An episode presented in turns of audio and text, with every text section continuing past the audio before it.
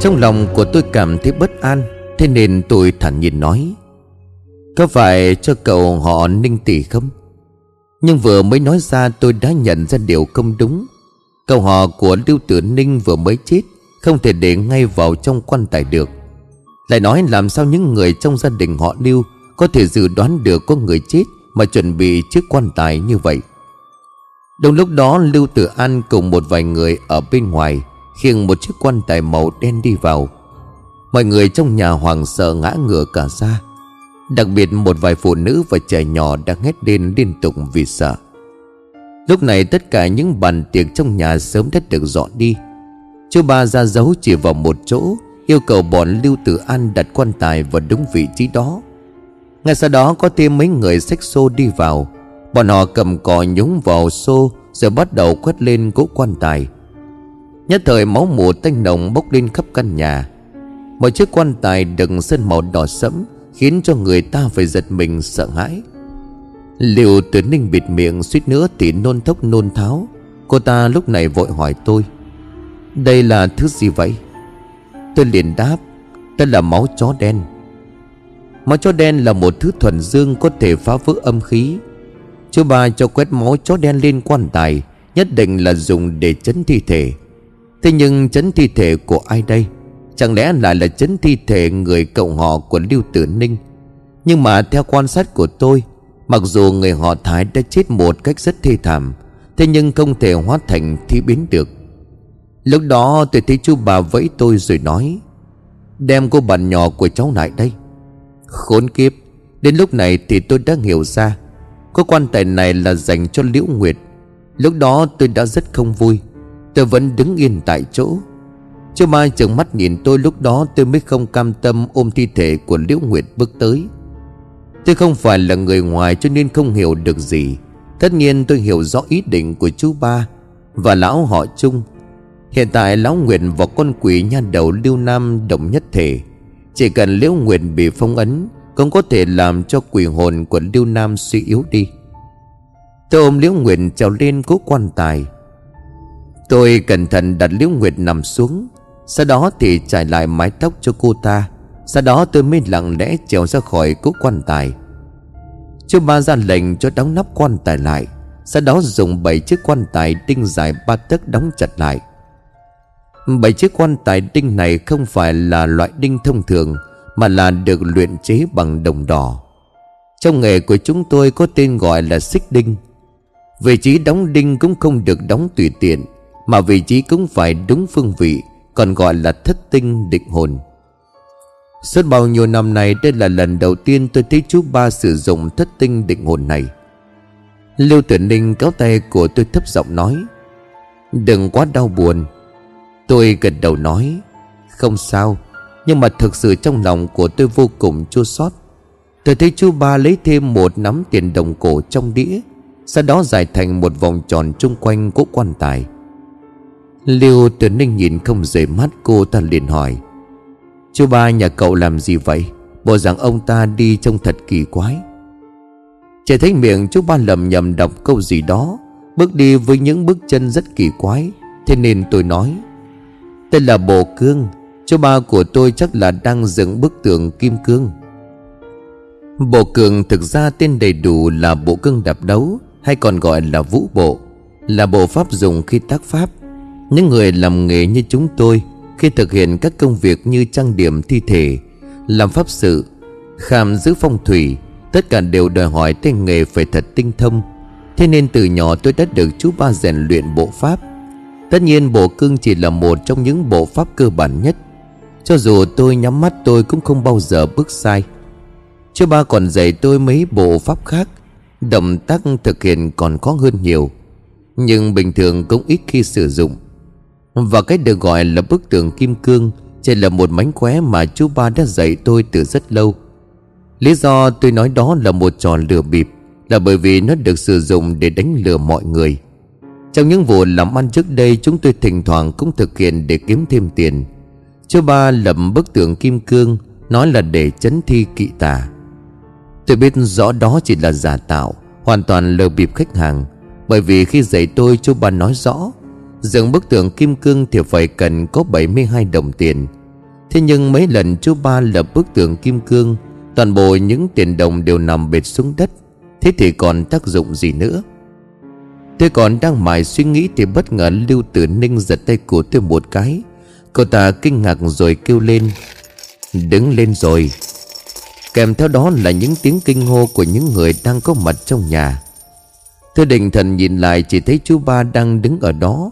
Đôi mắt chú nhắm nghiền 72 đồng tiền dài xung quanh cố quan tài Thực sự đã dựng đứng lên trên mặt đất. Vừa rồi ai đã dựng chúng lên vậy? Tôi có chút bối rối hỏi. Lúc nãy tôi bị mất tập trung mà không để ý nhìn. Liều tử ninh nói, Không phải, Chỉ những đồng tiền đó đã tự dựng đứng lên. Tôi vô thức mà nói, Làm sao có thể được?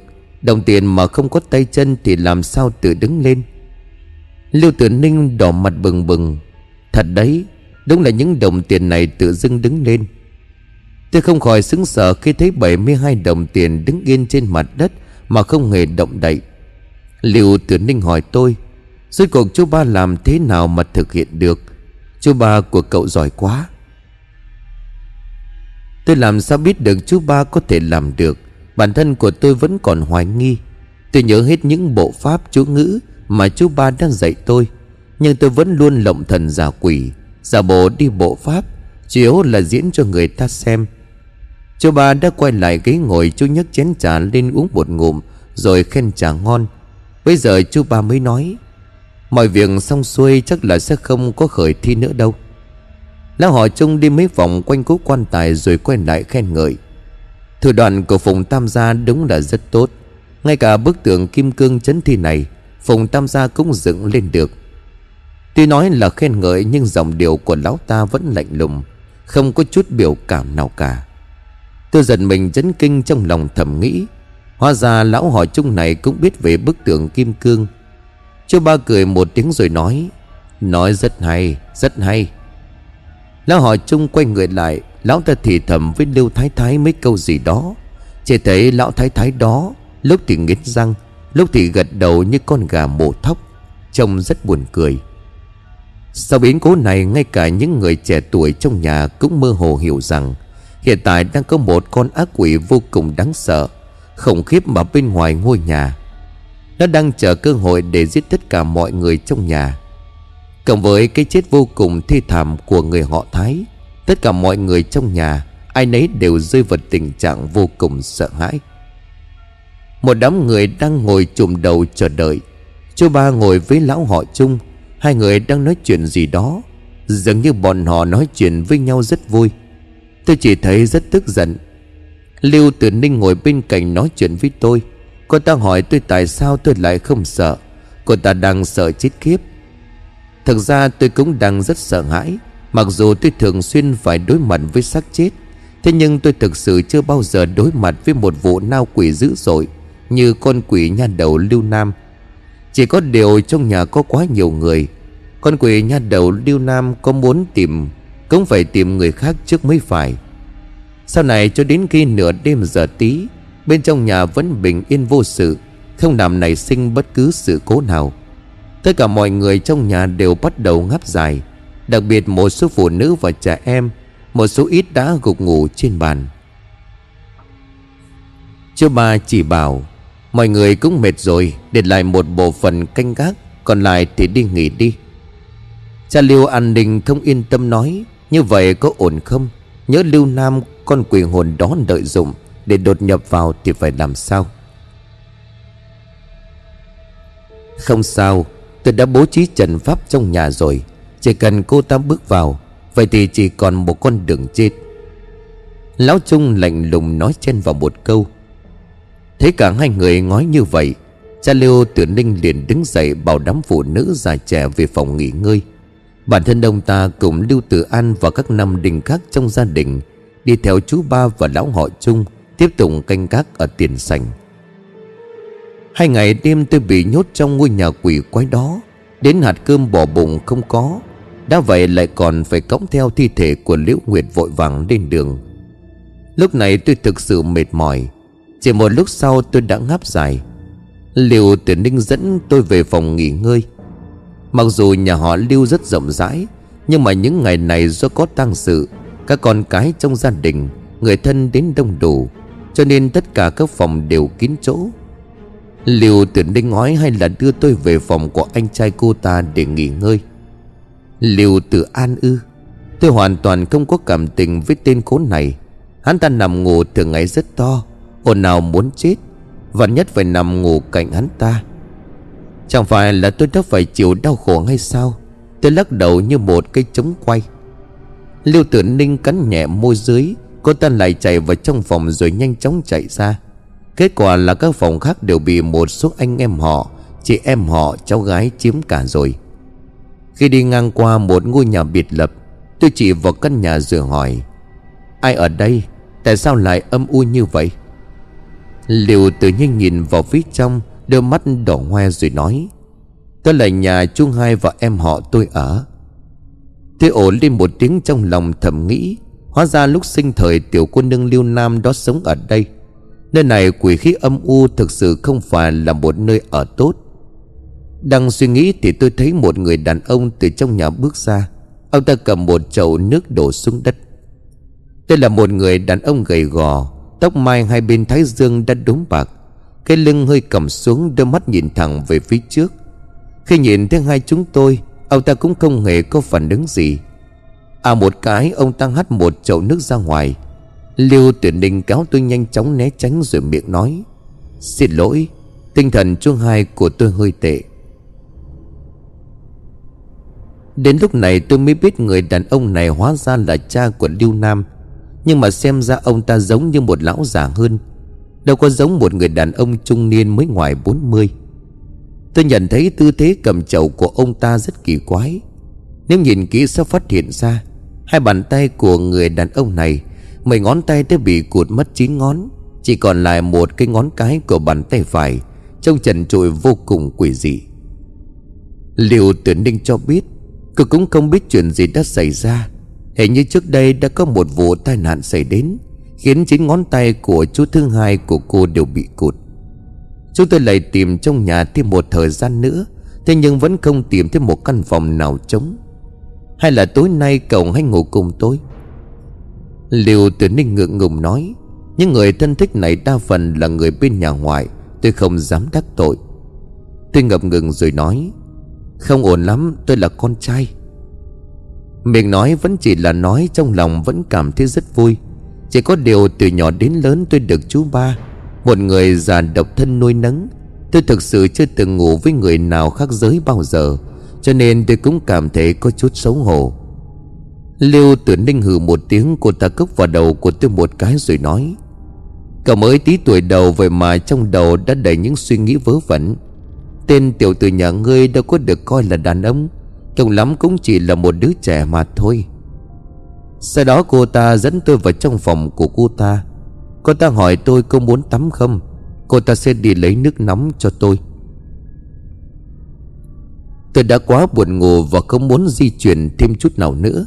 Nhưng tôi nghĩ lại, Hôm nay tôi đã lặn xuống giếng, Lại phải cõng thi thể của Lưu Nguyệt nữa. Đúng là trên người của tôi rất bẩn. Không được làm bẩn chăn của người ta. Tốt nhất vẫn là đi tắm rửa sạch sẽ mới được. Sau khi tắm giặt xong, Lưu Tuyển Ninh mang cho tôi một bộ quần áo sạch khác để mặc. Sau khi trở về phòng, Lưu Tuyển Ninh đang gỡ mái tóc ra. Ninh thì bảo tôi mệt thì cứ lên giường đi ngủ trước. Tôi ẩm mừ một tiếng rồi leo lên giường. Tôi nằm ở góc bên trong. Tôi chỉ thấy một mùi thơm thoang thoảng bay liễu nhiễu chung quanh rất dễ chịu.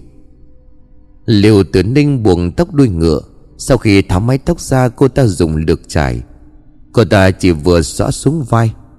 Cô ta không thay đồ ngủ, Chỉ mặc áo phông ngắn tay màu trắng Và quần sọc màu hồng phấn, Để lộ ra một đùi trắng muốt thẳng tắp. Tôi liếc lén nhìn mấy cái, Chỉ thấy có tiếng tim của tôi đập loạn nhịp. Vừa thấy cô ta quay đầu lại, Tôi vội vàng quay đi nhắm mắt lại, giả vờ ngủ. Dương Lâm, Cậu ngủ riêng hả? Lưu Tuyển Ninh gọi vài tiếng. Thế tôi không có phản ứng gì, Cô ta mỉm cười rồi lắc đầu nói. Tám phần tên tiểu tử này đã quá mệt mỏi rồi. Đôi mắt của tôi nhắm nghiệt lại, Tôi không dám trả lời, Cũng không dám nhúc nhích. Chỉ nghe thấy tiếng tắt đèn Sau đó căn nhà tối om. Một lát sau tôi cảm thấy có ai đó leo lên giường Sao đã nằm ngủ bên cạnh tôi. Tên tiểu tử này ngủ nhanh quá. Tôi nghe thấy tiếng cười nhẹ nhàng của Lưu Tử Ninh bên tai. Cô ta kéo chăn đắp cho tôi. Tôi ngửi thấy một mùi hương thơm ngọt ngào. Toàn thân của tôi vô cùng căng thẳng, Trái tim đập rất nhanh. Tôi quay ngoặt vào bên trong, Nằm yên không dám nhúc nhích. Trong lòng của tôi có một cảm giác vô cùng kỳ lạ. Tôi tự hỏi bản thân của mình vẫn còn là một đứa trẻ. Tại sao lại có những suy nghĩ kỳ lạ đến như vậy? Phải chăng tôi đã tiếp xúc quá nhiều xác chết, Cho nên mới có ý nghĩ bất thường như vậy? Một đêm trôi qua vô cùng tĩnh lặng, Tôi có thể nghe thấy Lưu Tử Ninh nằm bên cạnh, Đã cất tiếng thở đều đều. Đột nhiên tôi cảm thấy cổ họng của mình khô cứng, Trong lòng vô cùng bất an. Lòng bàn tay của tôi đốt ra đầy mồ hôi. Tôi nghe tiếng của Lưu Tử Ninh chở mình, Cánh tay cô ta chạm vào lưng của tôi. Toàn thân của tôi dùng mình một cái, Tôi cảm nhận được nhiệt độ cánh tay cô ta. Trong đầu tôi hiện lên hình ảnh của Lưu Nam, Tôi chỉ nằm yên mà không dám cử động. Mặc dù trước đó tôi rất buồn ngủ, Nhưng sau khi nằm xuống giường tôi không sao ngủ được. Đôi mắt của tôi mở to trong bóng tối. Tôi cũng không biết sau bao nhiêu lâu, Tôi có cảm giác Lưu Tử Ninh đang ngủ tiếp đi. Tôi cố tình giả vờ như đang nằm mộng rồi quay người lại. Tôi hé mắt ra nhìn trong bóng tối đen như mực. Tôi mơ hồ thấy Lưu Tử Ninh quay mặt về phía tôi. Cô ta đang ngủ rất say. Tôi từ từ di chuyển về phía của Lưu Tử Ninh. Tôi có thể cảm nhận được hơi thở phát ra từ miệng cô ta Đang nhẹ nhàng vào mặt của tôi. Lúc đó tôi thực sự sợ hãi. Tôi rất sợ một khi tôi thiếp đi, Người nằm bên cạnh tôi đột nhiên lại biến thành nữ quỷ lưu nam. Sau đó cô ta giơ hai tay lên bóp cổ của tôi. Cảm giác sợ hãi cộng với mệt mỏi, Không biết bao lâu sau tôi dần chìm vào trong giấc ngủ. Nhưng vừa chậm mắt chưa được bao lâu, Tôi bỗng giật mình tỉnh giấc, Chỉ nghe tiếng của Lưu Tử Ninh bên cạnh bất ngờ hét lên, Bà nội, đừng! Tôi định gọi Ninh tỷ, Thế nhưng tôi đã bị Lưu Tử Ninh ôm thật chặt, Miệng cô ta không ngừng thốt lên, Bà nội, đừng làm như vậy, Cháu không nhìn thấy gì cả. Tiếng nói mơ hồ của Lưu Tử Ninh chập chờn bên tai của tôi. Trong đầu của tôi không ngừng suy nghĩ, Không biết Ninh tỷ đã nhìn thấy cái gì. Lưu Thái Thái đáng ghét kia Có làm điều gì thất đức không? Nhưng mà lúc này tôi bị Lưu Tử Ninh ôm rất chặt, Cả người cô ta dính chặt vào người của tôi. Thậm chí đầu óc tôi còn cứng đơ, Không thể tiếp tục suy nghĩ được gì nữa. Đúng vào lúc này đột nhiên tôi nghe tiếng xào sạc rất kỳ lạ bên ngoài. Nghe giống như có tiếng ai đó dùng chổi cọ Để quét nhà ở bên ngoài. Trong suốt những ngày qua, Tôi luôn ở bên cạnh canh giữ thi thể của Liễu Nguyệt, Cho nên đã thành thói quen. Mỗi khi có gió thổi, Cỏ đồng tôi cũng lại giật mình. Vốn dĩ tôi muốn đứng dậy ra ngoài xem, Nhưng mà lúc này tôi đang bị Lưu Tử Ninh ôm chặt, Có muốn động đậy cũng không được. Sau khi Lưu tuyển Ninh nói mớ mấy câu, Cũng không biết cô ta đang mơ thứ gì nữa. Đột nhiên cô ta hét lên giật mình tỉnh giấc. Tôi giả vờ như là bị Lưu tuyển Ninh đánh thức, Tôi rửa mắt rồi hỏi, Ninh tỷ Tỷ bị làm sao vậy? Lưu tuyển Ninh kêu an lên một tiếng, Chắc là cô ta phát hiện ra đang ôm chặt lấy tôi. Cô ta liền buông tay ra rồi nói, Vừa nãy tôi gặp ác mộng sợ chết khiếp Tôi đã làm cho cậu giật mình tỉnh giấc rồi. Tôi liền vội nói, Không sao, Dù sao thì tôi cũng đã ngủ đủ rồi. Sau đó thì tôi giọng tan lên nghe, Tiếng xào xạc dường như vẫn còn đó, Nhưng tiếng động tính ngày càng xa dần. Tôi suyệt nhẹ một tiếng rồi nói, Ninh tỷ Tỷ có nghe tiếng động tính ở ngoài không? Liều tử ninh lắng tai nghe một lúc rồi nói rằng, Cô ta nghe thấy. Hình như có ai đó đang quét nhà. Nhưng lúc này đang là ban đêm, Ai lại quét nhà vào giờ này? Tôi liền nói, Chúng ta ra ngoài xem sao. Lưu Tử Ninh cũng rất bạo gan cho nên ra khỏi giường. Chúng tôi không bật đèn. Hai chúng tôi lặng lẽ mở cửa thông ra ngoài hành lang. Mặc dù trời rất tối, Cũng không có ánh trăng, Nhưng mà dù sao gia đình của họ Lưu cũng có đông người con. Và ban đêm đèn hành lang vẫn đừng thắp sáng. Vì vậy chúng tôi tìm kiếm nơi phát ra âm thanh Rồi lặng lẽ đi theo. Chúng tôi phát hiện ra một người đàn ông đang từ từ đi về phía cuối hành lang. Trên tay đang kéo lê một vật gì đó. Thứ vật đó rất to To đến nỗi phải kéo lê trên mặt đất. Tiếng xào xạc hóa ra là âm thanh phát ra từ thứ này Khi được kéo lê trên mặt đất. Cậu nhìn xem.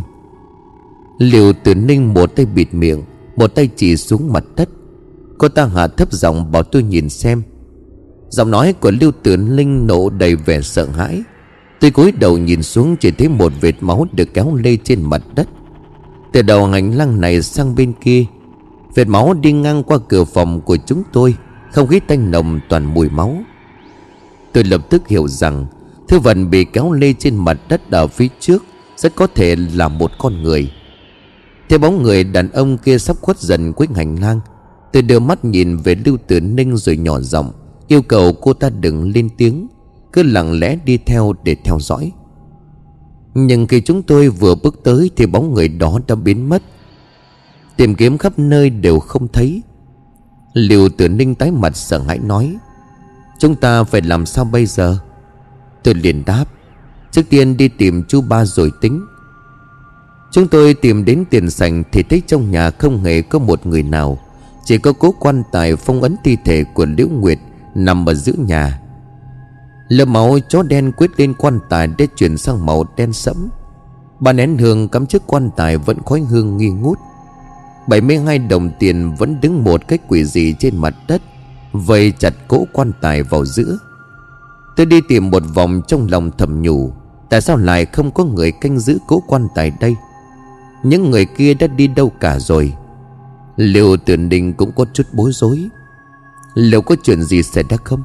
Tôi thấy bên trong nhà không có gì thay đổi, Cho nên tôi bảo đi tìm chỗ khác. Do vì Lưu Tử Ninh rất quen đường, Sau khi chúng tôi đi tìm kiếm một hồi, Chỉ thấy một gian phòng vẫn còn sáng ánh đèn.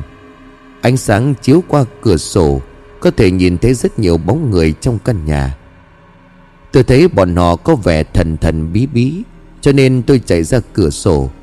Tôi yên lặng thò đầu vào thám thính. Liêu Tử Ninh cũng đứng cạnh đó mà thò cổ nhìn vào. Tôi thấy bên trong nhà có mấy người, Trong đó có lão họ Trung, Chú ba của tôi, Còn có cả cha của Lưu Tử Ninh Và đám trai đinh bọn Lưu Tử An. Mọi người đang vây quanh một chiếc bàn. Nhìn qua khe hở dường như có một người đàn ông nằm trên bàn. Lão họ Trung đứng đó với khuôn mặt vô cảm. Tay phải cầm một con dao bằng ngón tay Và dài đến ba inch.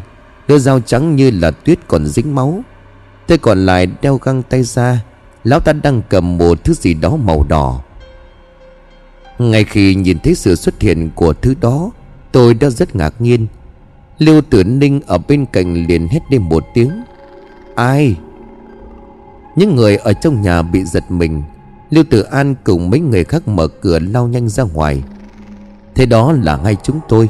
Lưu Tử An thở phào nhẹ nhõm. Hắn ta nói bằng một giọng đều trách móc. Tiểu Ninh, Sao hai người lại đến đây? Đại ca, Chúng tôi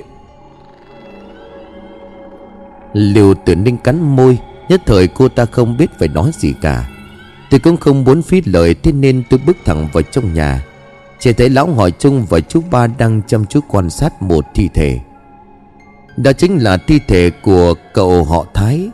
Lúc này quần áo trên người của ông ta bị lột sạch. Ông ta đang nằm trần chuồng trên bàn. Từ ngực đến bụng bị rạch một đường dài. Dường như người cầm dao chính là lão họ chung Lồng ngực của ông ta được mở phanh ra. Một khối máu được lấy ra Đang cầm trên tay của lão họ chung khi tôi bước vào cửa, Không ai nhìn thấy tôi. Cả hai đều đang nhìn chằm chằm vào thứ đó. Tôi vốn định nói chuyện rằng đã có chuyện xảy ra. Nhưng mà khi nhìn thấy cảnh tượng này, Nhất thời tôi lập tức bị thu hút. Từ nhỏ tôi đã theo chú ba hồng khâu thi thể, Vá lại những chỗ bị tổn thương.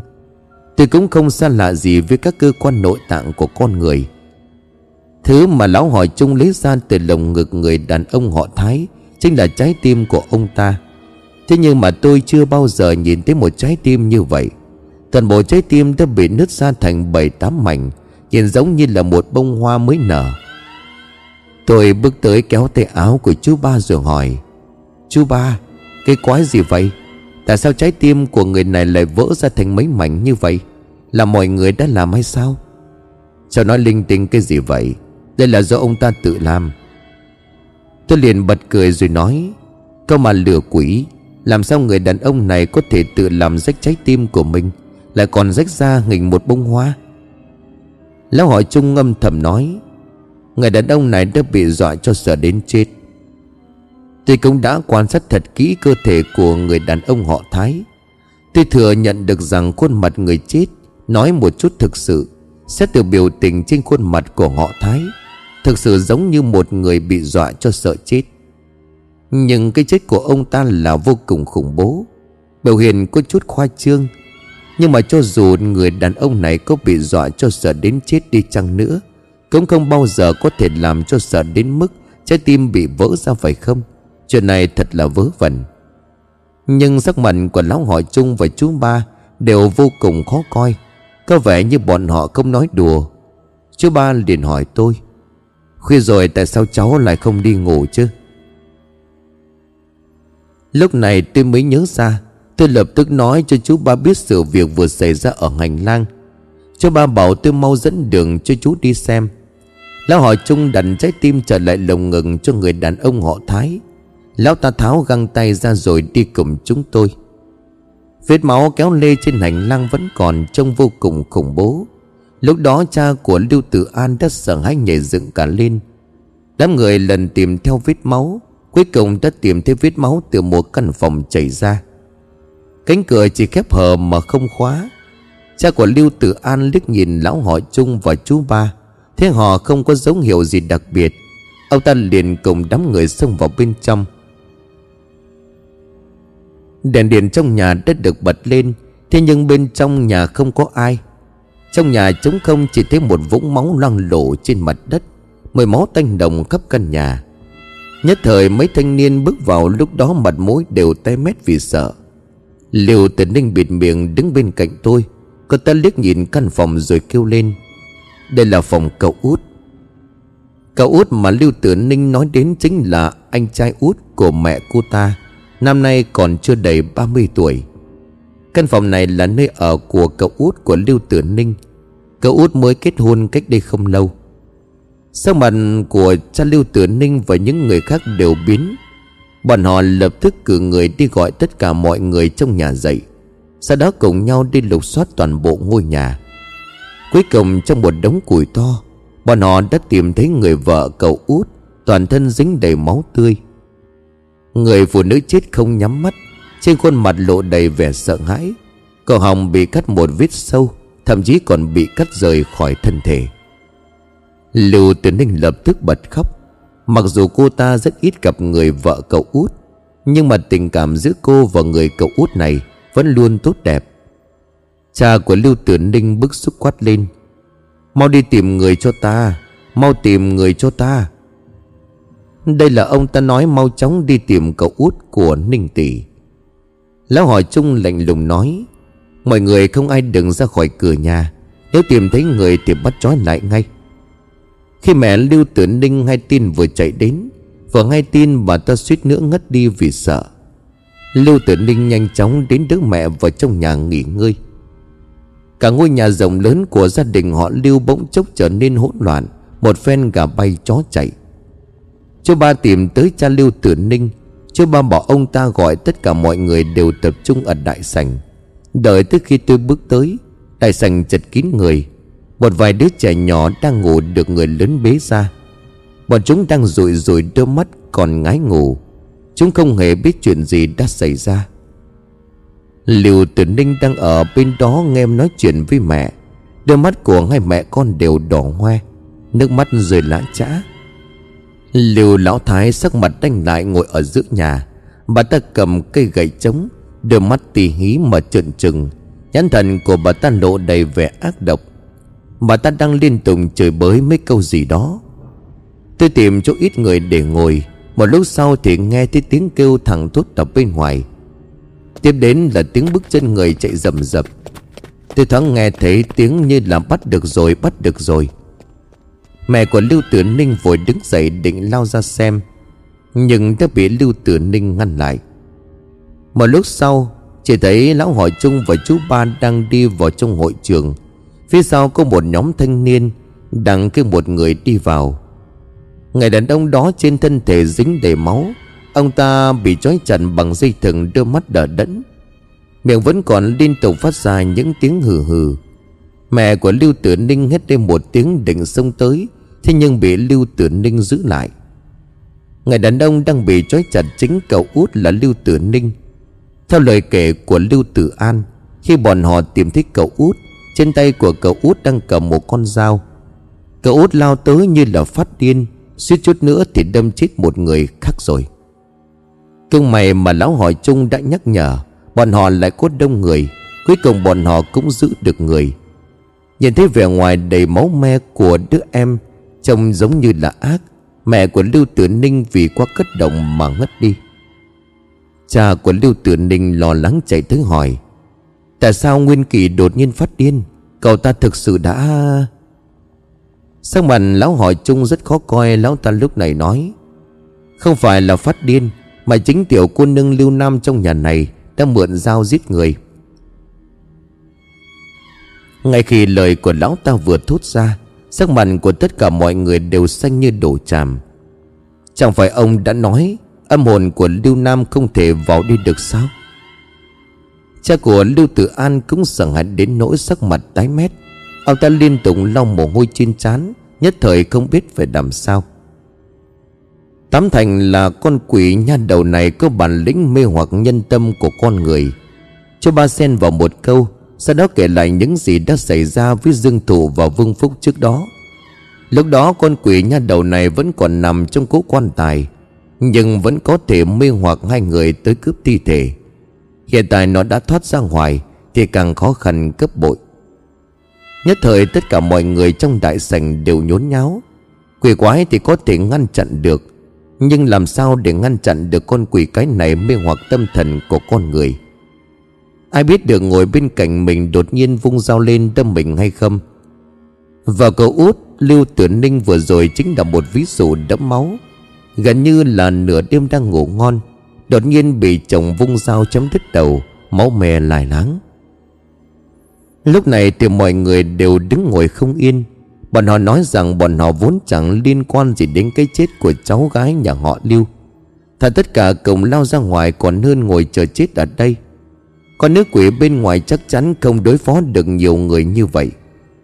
Ý kiến này nhận được sự đồng tình của một số đông người. Trong đó đa phần đều là thân thích bên họ ngoại của nhà Lưu. Ngay sau khi nhìn thấy tình cảnh này Liêu Lão Thái liền bật khóc nức nở. Bà ta nói rằng tất cả đều là lỗi của nhà họ Lưu, Đã làm liên lụy cho họ hàng thân thích. Khóc xong, Lưu Lão Thái lại đứng chống cậy Chạy tay ra ngoài mà chửi rủa. Con tiểu yêu nghiệt kia, Nếu có bản lĩnh hãy đến giết ta đi, Đến giết ta đi. Thứ tiền nhân rẻ tiền đắng băm vòng ra ngàn mảnh kia Mày cũng giống như con mẹ của mày. Đừng có để cho ta bắt được. Ta sẽ dốc xương của mày ra, Cho mày vĩnh viễn không được siêu sinh. Khốn kiếp. Một già đáng ghét này vừa kêu vừa dậm tay dậm chân, Giống như là bị phát điên, Làm cho tôi đau hết cả đầu. Sau màn cha của Lưu Tử Ninh xanh như tàu lá, Ông ta vội vàng đi khuyên lão bà đừng đổ thêm dầu vào lửa. Thế nhưng bà ta đã vung gậy lên mắng. Không phải là con nha đầu khốn kiếp đó hay sao? Cứ để cho nó tới đây, Xem lão nương đây sẽ đánh chết con tiện nhân đó. Cuối cùng vẫn là lão hỏi trùng lên tiếng. Tất cả im đi. Tuy giọng nói của lão ta không lớn, Thế nhưng lại rất có uy lực, Nhất thời mọi người đều im lặng. Ai muốn chết thì cứ đi ra ngoài. Khẩu khí của lão họ chung có vẻ rất bất lực. Mấy người nhà họ Liêu đang có mặt tại hiện trường lúc đó được tận mắt nhìn thấy lão họ chung một phanh lồng ngực của người đàn ông họ Thái. Lấy ra trái tim đã bị xé rách ra thành bảy tám mảnh. Bọn họ lập tức nói toàn bộ sự việc này. Quả nhiên một số người ban đầu có ý tưởng ngu xuẩn, Muốn thoát ra khỏi ngôi nhà đều có ý định từ bỏ.